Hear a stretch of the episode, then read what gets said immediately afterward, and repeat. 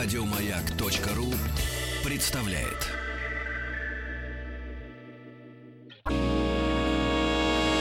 Физики и лирики. Шоу Маргариты Митрофановой и Александра Пушнова.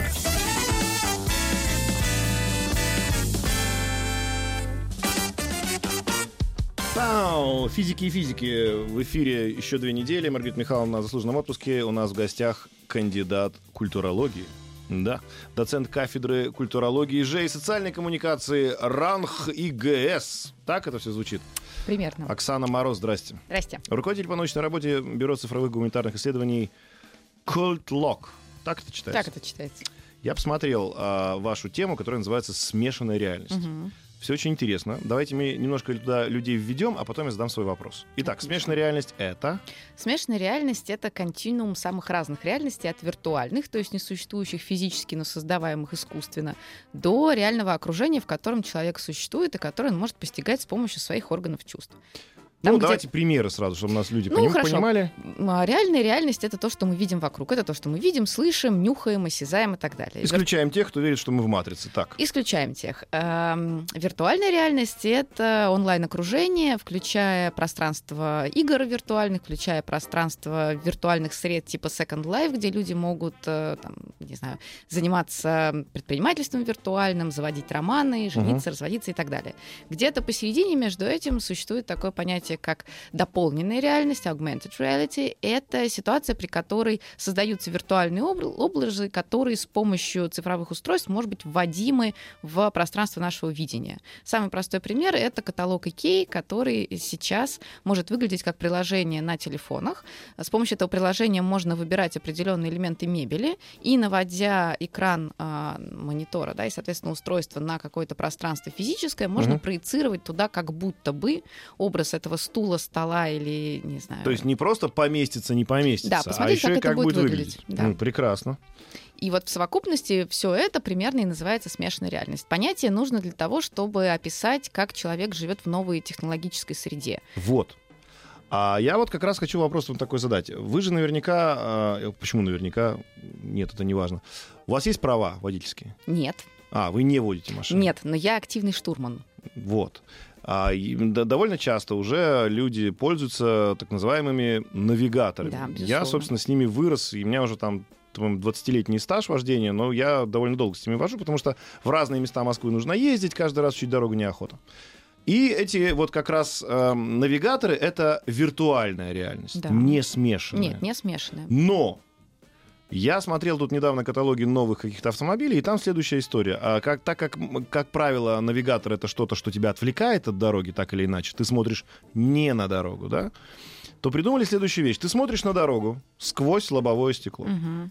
На лобовом стекле, на эту дорогу проецируются, собственно, те самые стрелки, указатели, куда тебе нужно ехать. Вот это есть смешанный. Да, это и есть смешанная реальность. Это, в общем, не новая технология. Пилоты ровно так и тренируются последние годы, когда им создается эффект а, полета в реальных условиях, при том, что они сидят в симуляторах. Да, Да. но у них, у них там нету реальности. Но у них нет реальности, у нас она накладывается именно, как кажется, да, для удобства пользователя, Так для удобства есть. водителя. Да, но это э, всегда проблема со смешанной реальностью заключается в том, что ее вводить нужно очень аккуратно, э, не замещая цифровыми устройствами и их возможностями реальных органов чувств и вот этого сенситивного опыта. Потому что Почему? ну, потому что, когда человек э, едет по навигатору, даже если это просто отдельное устройство, кроме того, что он отвлекается на дорогу, он теряет, как считается, некоторое э, чувство ориентирования в пространстве. Он не запоминает, как он едет. А зачем мне, извините, запоминать, как я еду? Ну, потому что в основном ученые оперируют как раз прошлым опытом и говорят, что вот раньше это было Да. очень важно. Когда раньше я ехал э, навстречу, я думал, Да. как мне на эту встречу проехать и, Конечно. и как не пропустить мне переулок. А теперь, когда я еду навстречу, я думаю о, о том, о чем я буду говорить на этой встрече. Да. Я просто на следующий уровень перехожу. Мне Да. уже интереснее думать о других вещах, Ну, более вы важных. экономите некоторое время, некоторые усилия и ресурсы. Но На, вопрос- на банальных банальных задачах. Потому что мне один раз позвонил какой-то курьер, который спросил, где я нахожусь. Я говорю, а вот надо просто вбить точку, и все. Он говорит, нет, я мозг тренирую. В итоге этот курьер тренировал не только свой мозг, но еще и мой мозг. Мой, мой мозг, он даже не то, что тренировал, он, я этот глагол просто сказать не могу, что он с моим мозгом сделал, понимаешь? Но вот он, зато, зато он не пользовался навигатором. Если ты курьер, у тебя нет навигатора, ты не курьер. В нынешних условиях, да. Хотя я не раз слышала такие прекрасные а, штуки, когда люди едят, едут, едут по навигатору, навигатор внезапно отключается или начинает тормозить, и люди буквально говорят, что они ослепли. Да. И, да. и это некоторая проблема, потому что они не могут сориентироваться, это создает нужно для этого... Нет, да, это происходит ситуацию. в другой ситуации, когда ты смотришь на, на навигатор, и навигатор является твоим пути, ну, да. а, твоим а, Сусанином в данном случае, и если твой Сусанин отказался работать, то надо тогда остановиться, выключить навигатор, понять, что теперь уже у тебя ответственность за, за то, куда дальше ехать, и поехать по поводу а, и поехать на собственных уже а, на собственных мыслях. А вот по поводу, кстати говоря, дополненной виртуальной реальности, связанной с голограммой. Угу. Там приходил ученый, который рассказывал, что они уже действительно создали уже практически, ну, опять же, знаете, угу. как ученые практически создают. В лаборатории, да, да еще, еще лет 70 и уже получится. А, такие очки, которые могут тебя, соответственно, не в район э, вот этого стекла, который угу. находится ну, в двух сантиметрах, в полутора сантиметрах от глаз, а вот именно в сколь угодно далеком пространстве на любой объект натягивать какие-то дополнительную информацию. Ну, самый простой вариант это, конечно, Face ID быстро определяет человека. И я все время забываю, как зовут Оксану, но справа от Оксаны все время же написано ее имя. Да, у меня в очках. То есть этого больше никто не видит, а я вижу дополненную реальность. И ты ходишь общаешься с людьми, и не забываешь никого, как, как, зовут. И тут еще написано, какое у него настроение и температура тела. Ну, может быть, написано масса всего, в том числе рабочий опыт, э, группа крови резус-фактор. Здесь есть тоже, как мне кажется, проблема, а именно умаление опыта социального взаимодействия. Нам все-таки нужно напрягать свой мозг, чтобы запоминать, как зовут людей, э, что-то про них помнить, чтобы с ними общаться. Когда это все будет голографическим образом проецироваться, с одной стороны, мы сможем общаться с большим количеством персонажей, с другой стороны, мы будем в меньшей степени вообще задумываться о том, что надо э, хоть э, какое-то представление о них иметь, как-то собирать и коллекционировать. А я учился в университете давным-давно, в прошлом веке. Вот. И у нас был такой э, замечательный предмет, назывался информатика. Так. И вот нам там также яростно один мужик рассказывал, что вот раньше, раньше программист, даже не пользователь, пользователь это был вообще баран, который ничего не умеет. Программист был человек, который мог в памяти держать то номер и адрес ячейки, куда он положил ту или иную переменную, понимаешь? Причем держать это в, в 16-ричном коде. И эти люди, вот они реально были программисты, которые на ассемблере все, в кодах машины писали. Вот это были люди. А потом им сделали, понимаешь, язык, он пишет просто read to file, и это что-то все, вот эти все коды и так далее, машины. А что говорить уже о пользователях? Ну это же, это же не так. То есть давайте мы сейчас все разберем свои мобильники и будем действительно в кодах машины общаться, записывать смс не с помощью букв, а с помощью кодов ASCII кодов. Но это же, ну, да, тогда наш мозг будет, ой, как сильно развиваться, ой, как сильно напрягаться. Да, но это вечная история, которую еще Маклюн писал, что раньше люди были готовы запоминать огромное количество текстов, вспомним Гомера, да, а сейчас люди этого не делают, потому что могут писать. Да. Ну, в этом смысле проблема гуманитарного взгляда на человека и вот социологии, антропологии, там, культурологии той же самой, и э, технологического взгляда на ситуацию в том, что э, довольно сложно совместить эти оптики. То есть люди, которые занимаются технологиями, говорят, ну, послушайте, это прогресс. Да. Вот мы движемся вперед, мы упрощаем вам жизнь, автоматизируем, программируем, проектируем. А гуманитарии же говорят, ну, окей, но мы же понимаем, что не может не измениться социальный опыт, опыт взаимодействия, привычки, и мы не можем в долгосрочной перспективе просчитать, что воспоследует за вот тем, что вы изобретете новые девайсы. Это Поэтому кто, это давайте... говорит?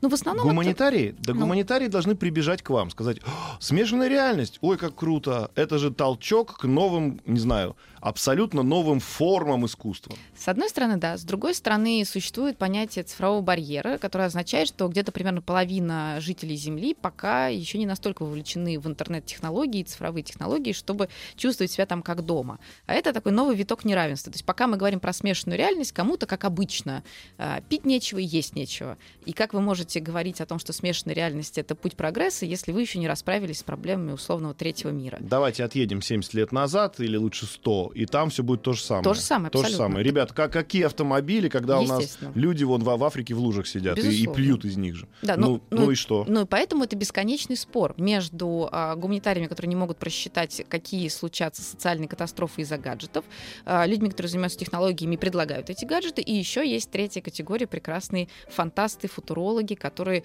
просто э, живут за счет подпитываемых страхов. Ну, эти люди отдельно, с ними про- по- поговорим. А вот я здесь против, конечно, вот этих подходов гуманитарных. Я за техни- технологическое развитие. Ну, давайте расскажем людям тогда, что смешанная реальность может нам дать. Например, в медицине. Огромное количество всего, начиная от удаленных операций, которые можно проводить без наличия крутого специалиста в твоей непосредственной больнице, а это приводит к спасению бесконечного количества жизней, и заканчивая диагностикой, которая становится гораздо более точной и тоже доступной большему количеству людей. То Благо? здесь благо, безусловное. Безусловно. Но параллельно с этим возникают всякие страхи. и Я специально нахожусь на этой Да. вы- позиции, чтобы, чтобы показывать и плюсы, и минусы. Параллельно с этим возникает огромное количество страхов, связанных с тем, что существует хакинг, что существуют возможности э, вмешательства в работу программ и работу роботических субъектов, которые таким образом функционируют в дополненной или смешанной реальности, что влияют на человека. И это кажется очень опасным. То есть как только мы говорим про человека, мы сразу вспоминаем про человеческий фактор. Мгм. Как только мы говорим про машину, говорим, ну машину же можно сломать. Ну да, тут понятно. И так как мы говорим про смешанную реальность, э, вот э, во что поверит человек, да, то есть в его в, в этой смешанной реальности он побежал за покемоном, его сбила машина, да, в Да. реальности. То есть получается что? Получается, что он вроде как побежал за виртуальной игрушкой, если бы виртуальная машина прилетела, было бы не страшно, а так как произошло это в смешанной реальности, то есть его наша реальность, которая может убить, убила, а помогла ему в этом виртуальная. Да, но можно не ходить так далеко, можно вспомнить про реальный случай с ловлей покемонами, когда реальная правовая система наказала человека за то, что он делал в виртуальности. А, когда бегали по Да, церквям. Ну, да. то же самое. Не, ну, здесь был просто, как это называется, про- провокация на провокацию. Вопрос же в другом, что если у нас это входит в наш обычный э, ритм жизни, если это не, не из ряда воду выходящие какие-то истории, а просто с утра, вот как, это, м, как навигатор. Потому что сегодня еще пока навигатор в телефоне это виртуальная реальность. Я Да. понимаю, что это навигатор, это дорога. А когда тебе завтра уже на каждом лобовом стекле будет проецироваться все, включая, кстати говоря, опасные моменты на дороге. Тебе будут говорить «Сп- справа, справа, скорее всего, человек. Давай вот, вот у меня машина, например, вот, ну, достаточно современная, это Volvo 90-я, да? Она мне, меня раза четыре спасала просто от столкновения с багажником впереди идущего автомобиля. Увидев сокра- резкое сокращение, она мало того, что пиликает там всеми э, звуками, гирляндами тебе мигает, она еще притормаживает реально. Поэтому получается, что да, человек более расслабленный становится в этом смысле, но давайте напрягаться в другом. Давайте тогда, ну не знаю, ну не, не, не есть, конечно, за, за, за, за рулем, а ну, не знаю, можно, можно же, можно же, вот с- так скажем, смешанная реальность, она обязуется лишить человека всяких бытово таких эм, стандартно скучных э, обязанностей, Автоматизировать автоматические действия. автоматизировать автоматические Да, действия. которые человек не особенно осознает. Разве убрав эти действия у человека, мы теряем человека? Нет, мы не теряем человека, безусловно. Вопрос только в том, о, о чем вы совершенно правильно сказали, как перенаправить эту энергию и как а, ну, заставить или предложить человеку заниматься чем-то, что восполнит его занятость вот этими автоматическими действиями. Но это очень хороший пример есть с ам, автопилотами, да, с машинными Да. автопилотами, когда а, изначально была идея в том, что человек может вообще не общаться никоим образом с машиной, садиться и ехать. А потом выяснилось, что человеку все-таки нужно сохранять какую-то минимальную концентрацию на дороге, потому что э, в коллаборации между человеком и машиной меньше вероятность, что произойдет какое-то столкновение, что-то непредвиденное. Поэтому сейчас, кажется, если я не ошибаюсь, Тесла вводит такое правило, что человек должен сесть и положить руки на руль для того, чтобы машина запустилась. То есть он должен каким-то образом участвовать в последующих действиях, даже несмотря на то, что ему, в общем, эти руки на руле особенно функционально не нужны. Это история про то, что смешанная реальность помогает человеку избавиться от самых простейших и ненужных действий, но при этом это не должно умалять концентрацию человека на том, что происходит вокруг. И в этом самая большая проблема. Потому что когда мы имеем дополненную реальность в виде а, каталога Икеи, ну что там может произойти? Ну ничего страшного. Все минимальные кризисы, которые возможны, а- они совершенно не опасны. Ну, пока мы не подключаем газ, Да. Через, пока- через, пока через купленную да. в Икее Или воду, газовую плиту. или, или что-нибудь подобное, да. Ну вот я купил шкафчик, я вот этом виртуальная реальность мне сказала, что а почему бы он здесь не встанет, только трубу поменять надо. Я взял э, болгарочку и распилил газовую трубу. Мгм. А потом говорю, кто виноват? Виновата смешанная реальность. О, это, это моя любимая тема. Кто виноват в случае, если машина допустила ошибку или если ПО где-то Да. ока- оказалось? И ваша версия какая? Ну, здесь нет правильной версии. Самая простая версия, конечно, виноваты разработчики. Ну, Ну, да, потому что они конечно. стоят за машиной. Но мне в этом Кто, смысле... кто, кто, кто, э, Кто сделал, тот кто виноват. изготовил нож, тот и виноват, что этим ножом кого-то убили. Но мне в этом смысле очень нравится правило, которое вводимо, кажется, в американском ам, сообществе врачей, где постепенно появляются роботы-хирурги, и где возникают случаи, когда робот-хирург выходит из строя, где предлагается вводить специальную систему страхования этих роботов, вот аналогичную страхованию врачей. Когда врач допускает какую-то ошибку или не допускает, но против него а, начинается судебный процесс, а, по сути, его защищает больница. И Мгм. больница становится ответчиком, не конкретный врач, а больница. В случае с роботами можно сделать то же самое. Они находятся на службе больницы, не робот сам по себе, он не может нести никакой ответственности, не его разработчики, они тоже не всегда могут предусмотреть все возможные поломки, но именно больница, которая, ну, фактически его наняла, встроила в систему, делегировала ему определенные задачи, является ответчиком по этому вопросу. И это, с одной стороны, То уравнивает... есть нашли третьего, я так понимаю. Нашли третий, но это уравнивает человека и робота и сводит на нет вот этот спор, что страшнее, человеческая ошибка, человеческий фактор или ошибка машины. Когда результат одинаковый. Так тогда все равно есть пострадавший, это пострадавший человек, и он все равно идет в суд. Ну да, а если м, 90% авиакатастроф связано с тем, что это человеческий фактор, то вроде, ну да, ну бывает, не повезло, судьба. Вот эти все слова говорят. Мгм. Стоит это сделать роботу, все, вот, они конечно. с ума сошли, они нас сейчас всех Это восстание машин, конечно. Восстание машин, они сейчас нас всех переубивают. То есть в данном случае идет все-таки и какой-то трансформация юридической стороны Да, вопроса. юридическая сторона вопроса вслед за а, этикой, которую разрабатывают э, сами программисты, их заказчики, потому что в э, мире действует несколько больших ассоциаций, которые как раз ра- разрабатывают этические стандарты и кодексы, а, такие вполне прикладные, которые потом должны быть внесены в правовые системы. А предыдущий час у нас был посвящен тому, что Макрон решил запретить мобильные телефоны в э, школах. А в целом люди, все звонившие нам, говорили, что это все-таки неправильно, надо учиться, да? Смешанная реальность. Вот представим себе э, нашего слушателя, там, нашу любимую бабушку, какую-нибудь Маргариту Алексеевну, э, 78+.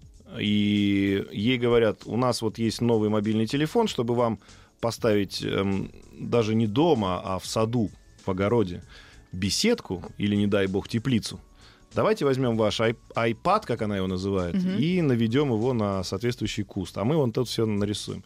А барьер вот, этого, вот этой смешанной реальности, это же естественно, да? Так да, вот? конечно, это поколенческий барьер, но, но с ним же, как и с барьером подключения к медиа. Нет, а, в общем, а- не а вот, а что может человек в возрасте увидеть в этого страшного и опасного? Ведь на самом деле это просто, это просто некая услуга.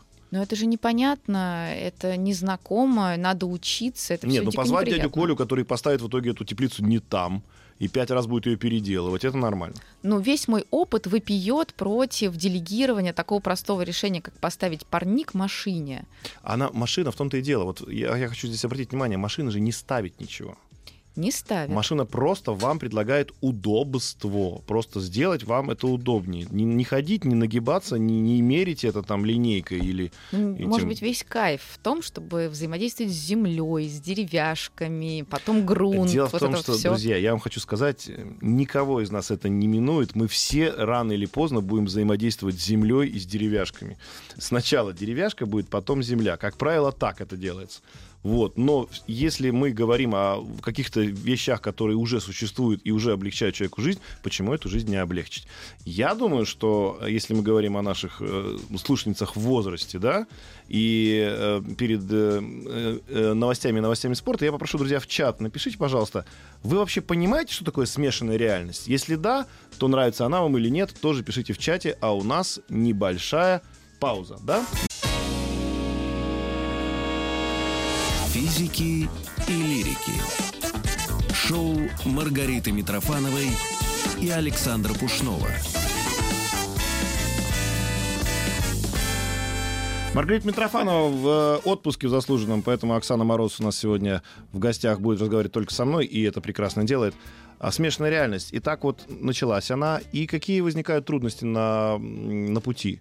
Что получается, что не получается? И вот бывают ли, знаете, такие истории, как э, с какими-то сервисами, вроде, помните, страшное было слово ММС? Мгм. Как сказали, все, ребята, закончились смс будут одни ММС И эти ММС так и не начались. Может быть, это все, может быть, это все туда же, нет? Ну, если рассматривать смешанную реальность как некоторый опыт пребывания с разными цифровыми устройствами, а не только как дополненную реальность, на самом деле она здесь и сейчас уже наступила. Когда человек одновременно находится в сети и общается там с кем-то и, и физически функционирует на рабочем месте или сидит и ужинает с семьей, это некоторое пребывание в смешанной реальности. Ну, не совсем. Ну, раньше он читал газету. Это, можно сказать, тоже было, что он, он, Безусловно. он весь погрузился в газету, в книгу. Он на самом деле находится в романе Достоевского, а при этом он ест в ресторане. Безусловно, но смешанная реальность это как раз про то, что виртуальность-то можно понимать по-разному. Можно считать, что виртуальность производит компьютерная игрушка, а можно считать, что виртуальность производит книжный мир Стивенсона. Бога Да, ради. да. А, но я к тому, что Но это немного не то, согласитесь, Ну, это было всегда. это было всегда. Но именно вот такой подход, что это было всегда, но просто технологически изменилось, позволяет нам убрать вот этих алармистов, которые кричат, что все, мир кончился, машины нас поработят, и начать говорить о том, что человек всегда опосредовал свое существование какими-то дополнительными реальностями. Мгм. Ничего принципиально нового не возникает, кроме того, что теперь эти реальности производят не только книжная продукция, не только киноиндустрия, но еще и гаджеты, которые у каждого в руках. Да.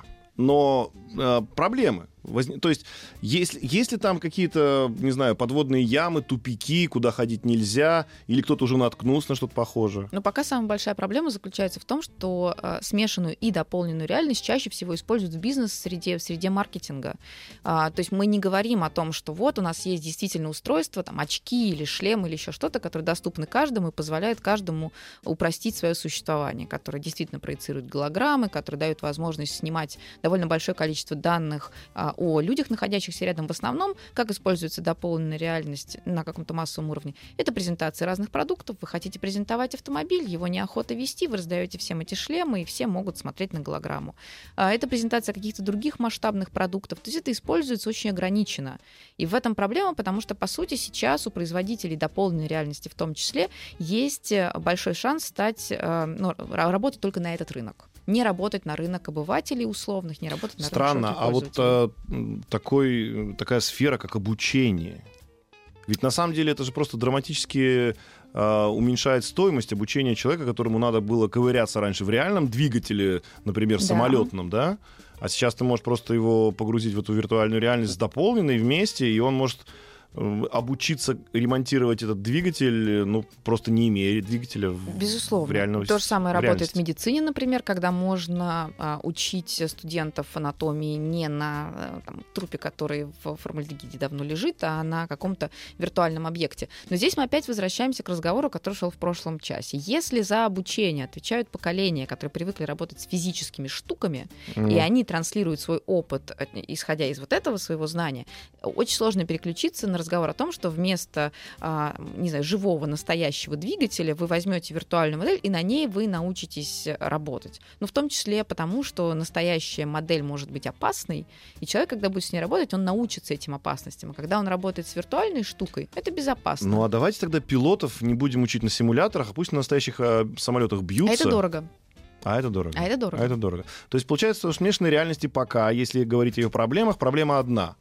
В нее, грубо говоря, мало верят те люди, которые живут в настоящей Да, реальности. да, и которые передают опыт, и которые учат, и которые связаны с какими-то профессиональными статусами. Я просто говорю о том, что не станет ли она вот таким таким, знаете, вот как в своем... Я не зря привел пример ММС, это как бы еще не фотография, но уже не текст, что-то тяжелое, непонятное. А- Она как бы попала между двух струек пробежала и, и, не- и, и, и не текст, и не фотография, и еще не то, что мы сейчас имеем в качестве, я не знаю, там мессенджера, это можно слать любой документ, э, любой файл, да, то есть не попадет ли она в какой-то очень невостребованный сегмент. Вот, вот вы сейчас говорите о презентациях. Ну хорошо, презентации. Ну да. Но в обучении тяжело идет.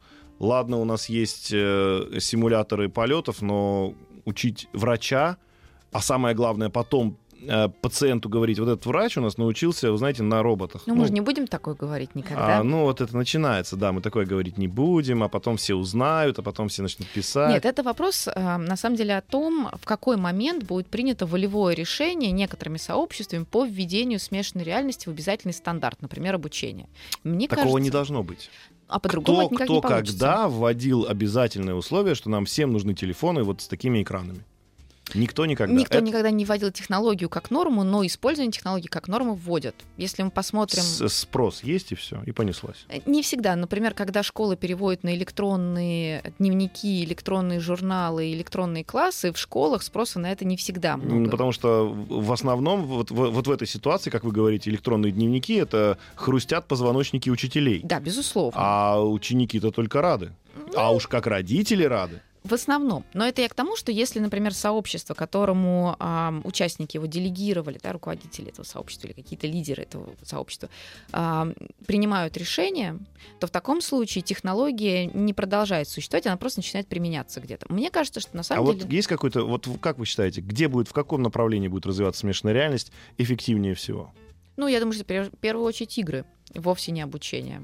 Ну, игры, ну вот Pokemon Go был, вот протух. Уже как бы особой истерики ну, нет в этом. Pokemon Go — это история про а, один конкретный проект, но на самом деле понятно, что люди, которые существуют в геймерском сообществе, они вполне заинтересованы в том, чтобы это был не просто виртуальный опыт, но и какой-то сенситивный. А плюс ко всему надо понимать, что некоторые, например, психологи активно сейчас изучают компьютерные игры, онлайн-игры, как некоторый источник нового терапевтирования.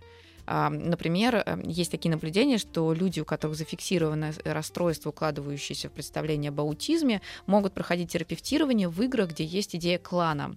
То есть где нужно удаленно и виртуально общаться с многим количеством людей. Они гораздо лучше отрабатывают социальные навыки, mm. чем при офлайн терапии Это означает, что, например, а, психологи, психотерапевты, не буду говорить про психиатров, могут использовать эти инструменты для обустройства своих каких-то а, терапевтических функций. А это выводит технологию в разряд абсолютного блага. Ну да, да, здесь все будут ахать-охать, это понятно. А вот такой вариант. Мы, когда вот эту тему час назад разбирали про запреты мобильных телефонов, мы чуть не скатились в еще более горячую, я бы даже сказал, полыхающую тему. Это вот мой ребенок сидит с гаджетом и не двигается. Все, вот количество движения в минуту оно катастрофически упало. И это, кстати, по своим детям я тоже замечаю. И, может быть, здесь как раз, ребят, мы не против, чтобы вы играли. Но давайте вы будете играть в то, что будет заставлять вас реально двигаться. Ну, давайте вы будете бежать по какой-нибудь виртуальной дорожке и одновременно совершать некоторые физические действия. Ну, ну да. Почему ну, нет? Вот... Ну, можно что-то интереснее придумать. Можно, да. Я, я просто себе с трудом представляю, что мои дети вдруг куда-то побежали, сели. А, а насколько это может стимулировать современного ребенка, эта смешанная реальность, все-таки из, из виртуальной выйти? Но тут главное не перепутать понятия, потому что смешанная реальность предполагает все равно виртуализацию. Если ты в шлеме да. или в очках, и тебе там показывают, что ты бежишь по дороге из желтых кирпичей куда-то, ты все равно виртуально где-то находишься. Да, нет, а я говорю о том, чтобы они, например, взяли тот же там iPad, вышли там куда-то, поставили его на, в кольцо, в, как, перед кольцом каким-то, да, баскетбольным, и забрасывая мячи бы что-то там видели, играли бы как-то. Хотя это, ну, наверное, уже... Нет, все-таки, мне кажется, это, это проблему не решит. Это проблему не решит, потому что тут слишком много физического. Нужно куда-то выйти, нужно найти какую-то площадку с кольцом.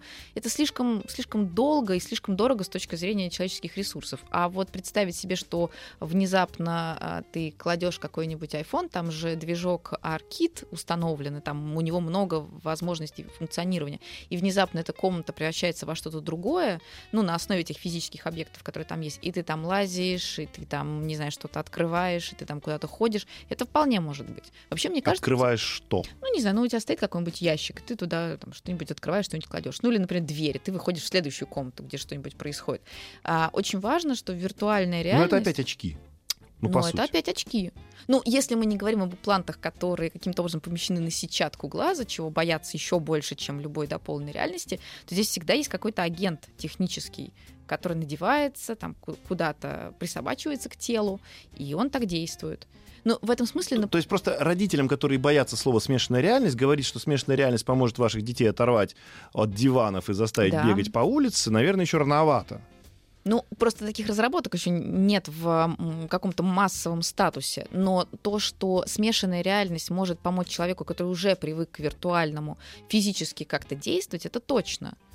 А, ну, ну, то есть в этом смысл э, дополненной реальности. Мы дополняем физическую, скучную нам повседневность с помощью тех объектов, которые вы привыкли видеть в виртуальности, и вы с ними взаимодействуете, но при этом вы все еще функционируете в физическом поле, и вы все еще действуете. Вам нужно куда-то пойти, вам нужно что-то сделать.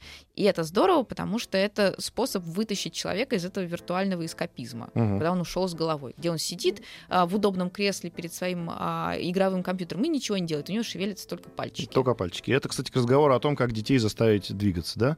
А, Нам прислали очень интересную картинку, наши слушатели. Можно еще также в работе использовать для облегчения жизни. Вот прибор для поиска вен. Прислал нам человек картинку.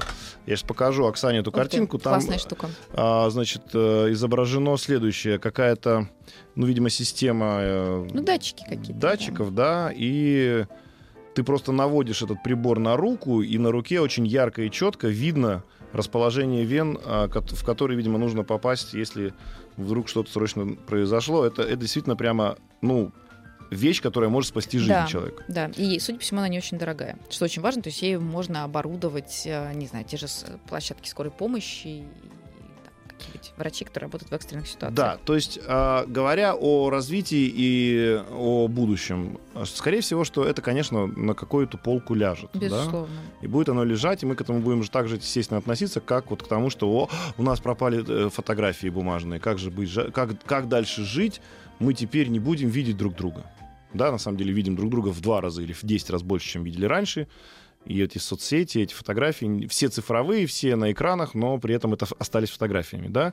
И человеческое восприятие фотографий, и то, что у тебя это нет в альбоме, ты не можешь пошуршать, на самом деле не, не сильно всех вот прям коробит, потому что иначе бы все продолжали бы заниматься этими альбомами, никто этим не занимается, ну, по крайней мере, из моих друзей. Ну, это по-разному. Это зависит, опять же, от человека. Есть люди, которые делают бизнес на том, что распечатывают Инстаграм-фотографии и собирают их в альбомы. Вот, а, да, бизнес этот есть, а вот скажите, сколько, уч- сколько заказчиков этого бизнеса? Ну, у меня такие есть альбомы. Раз. Ну, я думаю, что не раз. Ну, хорошо, два. Нет, ну понятно, Если что это сравнить с нишевый количеством рынок. фотографий в Инстаграме. Нет, это нишевый рынок, Это- безусловно. нет, это просто, ну, там это о, мало. Это давайте поговорим о тех, кто до сих пор покупает э, виниловые диски. Давайте поговорим о тех, кто до сих пор. Да, и скорее всего так и есть. Оксана тут же подняла руку. Но давайте пога- Я в свое время хотел выпустить, у меня была идея выпустить, значит, музыкальный диск 3,5 дюймовый флоппи. Вау. Первый флоппи диск, там же полтора мегабайта, как мы помним, и туда записать в отвратительном качестве MP3, там 12 песен в жутком качестве. И этот флоппи диск надо было еще найти, где прочитать, и чтобы Ну, еще прочитать это, прочитался бы диск, и потом все это слушать. Это называется такой, ну, хипстерские развлечения. А вот для массовой аудитории незаметно произошло исчезновение альбома с фотографиями. Да, бабушки охают, ахают. Да, среднее поколение говорит, а вот у нас, и теперь вот вы ничего не помните, у вас вот аккаунт ваш сгорит, и все воспоминания сгорят вместе с ним. А современная молодежь видеть не хочет эти альбомы. И никогда к ним близко не подойдет, и более того, даже не будут понимать, зачем это нужно. Ну, не соглашусь. Те, для кого эти альбомы являются архивом своей, например, семьи, для них это важно. Другое дело, что они не будут Секундочку. так делать. Да, нет, секундочку. Вот если я ребенок 17-летний, и я говорю своим родителям, слушайте, у меня есть такие куча фотографий классных, я и хочу их сохранить на дольше. Знаете, что делает ребенок? Ну, записывать на какой-нибудь выносной диск. Да, а если он понимает, что этот диск может быть уничтожен, то он что делает? Облако. Да, он записывает бэкап. Он записывает на второй, записывает на третий, выкладывает в облако. Но он никогда в жизни не пойдет, не распечатает. Безусловно. Так нет, я же о том, что просто могут существовать разные практики, и появление техники не отменяет предыдущие какие-то. Но в случае со смешанной реальностью действительно есть некоторое ощущение, что Я это в- вынужден вернуть в нашу реальность смешанные. У нас сейчас буквально через несколько секунд будет реклама, а потом вернемся к этому разговору. А, Вопрос очень звучит просто. Насколько это станет неотъемлемой частью нашей будущей жизни? Может быть, мы так же, как попрощаемся вот с этими альбомами, так же попрощаемся с этой с неприемлемостью этой реальности. Физики и лирики. А, Оксана Мороз у нас в гостях. Мы продолжаем разговор про смешанную реальность. И, конечно, еще раз я убедился в том, что наш зритель, точнее, в данном случае слушатель, это такой прямо поживший на этой планете человек. Как только мы затронули вопрос фотоальбомов, Все, понеслась? да, прильнули все. Значит, друзья, не надо мне писать, что фотоальбомы это другое, это душевное. И Ламповое. некоторые до сих пор их вносят самые ценные фрагменты своей жизни. Вы, еще раз говорю, вы попробуйте поговорить с десятилетним человеком, с 15-летним человеком. Вы попробуйте ему объяснить вообще, что это такое. Он в жизни своей книги не держал, потому что у него все уже... В... У него та же книга, но она в телефоне. И люди пишут, кто-то везет с собой из, из-за рубежа килограммы книг. Ну, за, Классно. за- закатай это все в телефон и привези ту же самую информацию в цифровом виде. Не знаю, может быть, я это слишком в другую сторону укатился, но вот, Оксана, давайте еще раз. Смотрите. Смешанная реальность. Э, Встречаемся мы с вами через 20 лет, вы такая же молодая, а у меня борода уже до колен. Что произойдет через, в это время? Ну, Она будет повсеместной, я думаю, так или иначе. Она И либо... никто не будет замечать ее. Ну, не то, чтобы никто не будет замечать, э, это не- нельзя просчитать, это зависит от того, с какой скоростью пойдет прогресс. Но то, что она будет нормативной и привычной, да, безусловно, в гаджетах она будет э, как развлекательное какое-то содержание или как важный какой-то технический момент. Она будет монтирована в э, любую движущееся средство, в автомобили, которые тоже так или иначе есть у всех. Может быть, не только в автомобиле, в мотоциклы, в велосипеды, бога ради, во, во все, что едет и во все, что является некоторым ну, средством, предоставляющим, представляющим возможности для удобного размещения себя где-то. Она будет использоваться в обучении повсеместно, мне кажется. Да, обучение это да, это просто супер. А нам продолжают писать, что вот наводишь смартфон на боксерскую грушу и мочишь э, виртуального Да, противника. Да, Как- еще можно увидеть, с какой стороны и как э, удобнее и удачнее совершить удар, который будет максимально тяжелым и максимально профессиональным. Да, это еще в, обучение в тоже. реально- в реальной жизни. Ну, в реальной Нет, я, жизни. видимо, человек говорил, что ну, делаешь фотографию своего начальника и спокойно избиваешь грушу, потом приходишь, и Классно. уже не так тебе начальник тебя бесит, хотя это давным-давно японцы делали просто с Да, куклами. пятиминутка ненависти, И да. да, и- не, ну это правда, японцы это давно использовали, по-моему, это даже у них какая-то культура в этом. Это корпора- часть корпоративной Часть культуры. да. корпоративной культуры, это нормально, но я говорю о том, что здесь смешанная реальность ни при чем, это просто, опять же, упрощение. Да, но это просто технологическое использование нового технологического средства для решения старой проблемы. В этом-то как раз и цимес. Если можно использовать технику для того, чтобы решать старые вопросы по-новому, э, это позволяет быстрее технологии входить в максимальное пользование. И просто люди, скорее всего, не заметят того, что постепенно какие-то вещи, которые они раньше совершали более сложным образом, теперь можно делать гораздо проще. А, ну вот через 20 лет, когда мы с вами встретимся, вы почему-то не говорите, что вы пришли только что с замечательной выставки в Парке культуры, который очередной хипстер запилил какую-то выставку, где вот надо именно не, не смотреть на картины, а вот искать ракурс, то есть вот встать как бы вот внутри вот этого пространства и самому как бы ее изготовить путем просто местоположения своей головы и направления взгляда. Ну да, фантазировать можно достаточно долго. Есть э, специальные сейчас и- э, там, программы и пространства, где можно рисовать виртуально. Все что угодно есть. Нет, а это почему не становится вот передовым? Почему до сих пор люди ходят, смотрят на эту Джаконду? Почему это, почему это не, не- не- Джаконда- подвигает вот это все? Джаконда — это квинтэссенция искусства классического. Ну. И это подвинуть очень сложно, потому что она вневременна. Ее так оценивают. Она маленькая, э, она совершенно, э, ну, на мой взгляд, неказистая по сравнению с другими произведениями того же Леонардо, но она квинтэссенция искусства. Она загадочная. Хорошо, я не говорю о том, что э, подвинуть Джаконду невозможно, согласен. Но почему э, вот современным детям опять же, не, не, не хочется вот, «А, я увидел новый инструмент. Но это как, это, это же происходило в музыке бесконечно долго, да, это каждый раз в музыке происходит. Люди придумали, что усилитель можно перегружать, появилась педалька, на которой появился новый звук, и тут же появилось направление, которое называется heavy metal. Появился компьютер, который позволяет, э, не знаю, там делать какие-то интересные танцевальные звуки, вот тебе и транс. А, Появились тюнеры, которые могут в реальном времени тебе подправлять голос, вот тебе и шоу-голос. То есть, ну, вот ну, все это помогает творческим людям. Смешанная реальность — это просто целое направление. Да, но, может быть, просто мы еще не дожили до того момента, когда появилось поколение, для которых смешанная реальность является важным инструментом. А нет, вопрос, надо ли теперь художнику, что называется, уметь программировать? О, это классный вопрос. Есть такой прекрасный программист э, Кейси Риас, который придумал язык процессинг, позволяющий художникам и дизайнерам без математического и программерского образования делать цифровые объекты.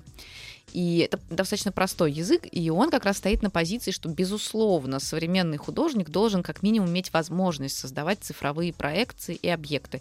Как минимум для, для проектирования, для моделирования чего-то. А может быть и в Нет, качестве это готовых. мы говорим про архитекторов, да. Нет, и, и художники тоже. Ну, и прежде, или скульпторы. Прежде чем, а, я не знаю, пилить какую-то скульптуру, можно сделать 3D-модель, и это довольно просто сделать для того, чтобы понять, хочешь ты ее делать так или иначе. Да, современные художники довольно часто стоят на позиции, что имеет смысл с этой цифровой реальностью взаимодействовать вот так. С другой стороны, есть огромное количество других направлений, например, Science Art, где художники говорят, нет, послушайте, мы должны уметь работать с генами потому что это наше направление, мы должны уметь чуть-чуть подправлять гены и создавать какие-то искусственные, но биологические объекты. И это наше будущее. Прекрасно. А есть... э, А нет, чуть ошибся там, да, ну, Ну, ну, бывает. ну А бывает. есть перформансисты, акционисты, которые говорят, нет, нам не нужна никакая эта реальность, мы будем вот действовать, создавать акции прямо вот на улице для людей. А есть, не знаю, прекрасная Катрин Ненашева, которая берет очки виртуальной реальности, идет в них гулять, ничего не видя вокруг себя, но видя